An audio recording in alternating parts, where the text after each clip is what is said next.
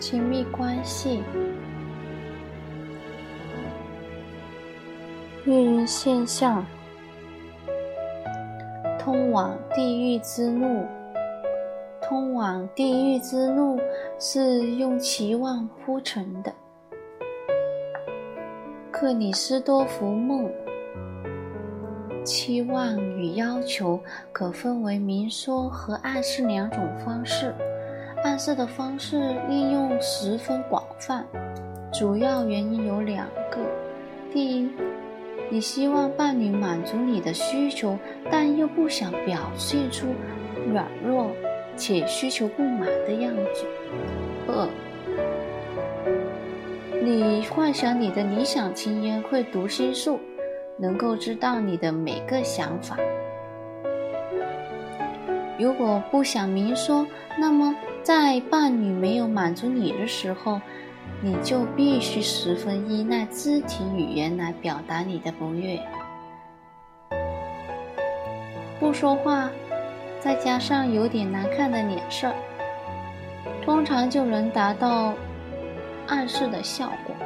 但如果你的伴侣属于神经大条型的，你可能就要更明显的表达。方式才能得到效果了。假设你新认识的情人星期五晚上没有打来电话，你一定不希望这种不体贴的行为再次发生，因为那会让你觉得自己不够特别。但你又不能直说希望对方每天都打电话给你，而且如果对方是一个真正……温柔体贴又全心爱你的情人，你不用开口，对方也应该知道该做些什么呀。于是呢，当新情人终于打电话来的时候，你还是保持礼貌的态度，也有问有答，但语调却是冰冷冷的。一个理想的准情人应该马上就会明白你的意思，但如果对方迟钝到一再问你发生什么事的话，你可能就必须简单的回答一句：“如果你昨晚就打电话来告诉我你的周末计划，我会很感激你，因为这样我也可以为自己做点计划。”注意语气中必须夹杂着适当比例的受冷、受伤和冷漠。在亲密关系刚开始的时候，这招通常可以让你的情人不停的道歉，而且发誓绝不会再犯。甚至愿意写血书来证明。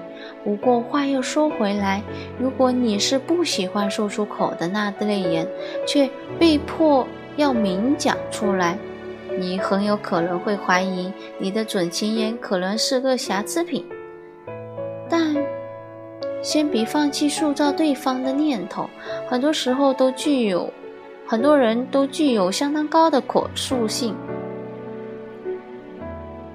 只要给他们足够的时间和耐心，他们绝对可以转变成为你需要的理想情人。（括号）但是要知道这个过程需要的时间，有时候要以百年为计算单位。（括号）如果你是一个有话直说的人，那么表达需要的，百。那么，表达需求的最佳方式就是使用命令句。如果你能让它听起来像是理所当然的亲密关系公约，而不是你小时候没有得到满足的需要，那就更棒了。除了命令之外，还有一种广受喜好的明说方式，就是自古以来屡试不爽的名句。如果你真的爱我，你就会横线（括号填上你的每日必需）（括号）。有时候撒娇或者抱怨一下可以有强调的效果，在伴侣正为了满足你而精神虚弱的时候，你却有充分的时间可以去想一下该要求些什么。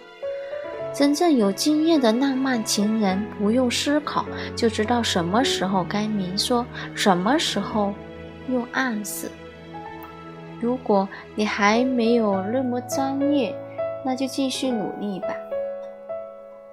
要记住这些举动的主要原因，主要目的就是要让对方证明他们爱你，你爱他们一样多。现在说正经的，很多人认为需要某人就等于爱他，因此为爱所苦，这就是问题所在。和过去的我一样，他们等待在电话旁，等着那个人打电话来，让他们心情变好，结果得不到他们所期盼的关怀，心情因而跌到谷底。摇滚歌手密特劳福唱出了恋爱的真理：“我要你，我需要你，但我绝不会爱你。期望就是通往地狱之路，因为期望会把接受和让人自由等充满爱意的感觉挡在门外。如果……”我不能接受别人现在的样子，或不让我们自由的走在自己的路。那么我们，那么我就不是真的爱他们。我只是想从他们身上得到满足。与他们建立亲密关系的目的，并不是为了爱。而是为了满足我小小的自私需求。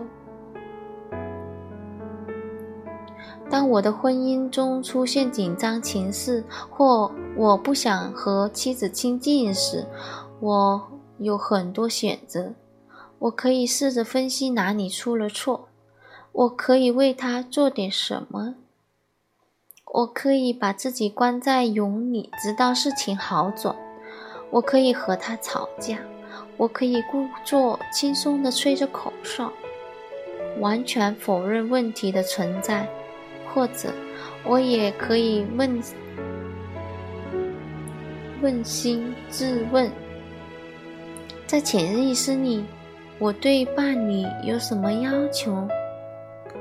让人惊讶的是，不开心的原因往往是沉睡多年的需求。在以下的例子中，我和。妻子亲近的程度足以唤醒我心中沉睡的需求，原因稍后说明。苏醒了，苏醒了的需求朝目标伸向贪婪的魔掌。我希望他证明他爱我，我需要他安抚我的不安全感与无力感。这些渴望在我认识妻子之前已存在，且由来已久，所以。我早已像慢性病患者一样调整自己的生活方式，好让自己不会感觉到他们的存在。然后我结婚了，仿佛这仿佛发出了一个信号，让沉睡多年的需求全员出动，对我妻子展开攻势。不过有一部分的我，对自己的贪求很反感，所以没有让这些需求完全暴露出来。我曾是（括号），其实现在还是（括号）使用暗示的权威。我喜欢用微妙的肢体语言、语调和函数的暗示来表达我的需求。不幸的是，我的妻子并不会读心术。事实上，她也不可能满足我情绪上的无度所需所。她没有满足我，让我很失望。其实，满足我并不是她的责任。但那时我们都不知道。直到我审视自己的内心后，才明白：如果我感到失望、愤恨，一定是因为我对妻子有所期望，而在她做到之前，我无法快乐起来。在这样的亲密关系互动中，最悲伤的是，在小小的我得到满足之前，我们不愿意去爱我们的伴侣，紧抱着需求不肯放手，又不让自己去爱，就这样，我们把自己推向亲密关系的地狱。不论是用暗示还是明说的方式提出需求，我们都必须明白一件事：我们真正需要的，没有人能给，也没有人能让我们快乐。在以上的例子中，我也许会认为，只要我妻子对我伸手拥抱我，或是向我保证她爱我。我就会觉得被爱且得到安抚，不会再感到无助。然而，经验却告诉我，事实上是我的期望让我不能得到安抚。如我之前所说，期望的目的是让需求得到满足，但在这同时，必然会两发生两件事：第一，我们内心，我们感到内心缺乏爱。（括号）如果我们需要某样东西，一定是因为我们自己没有。（括号）第二，如果没有某个人，例如父母，来满足我们的需求，我们就会觉得这个世界上没有足够的爱。希望从妻子身上得到爱，只会让我从前的想法变得更牢不可破。没有人爱我，世界上没有爱，世界上的人也没有，世界上的人也都没有爱，因此。重新感受多年的挫折、失败，变成了我难以逃避的宿命。我们要求别人来爱我们，那就是否认我们自己心中有足够的爱。觉得不被爱，必定会让我们产生一些缺乏爱的一信念。如果我们不值得被爱，或我们并不可爱。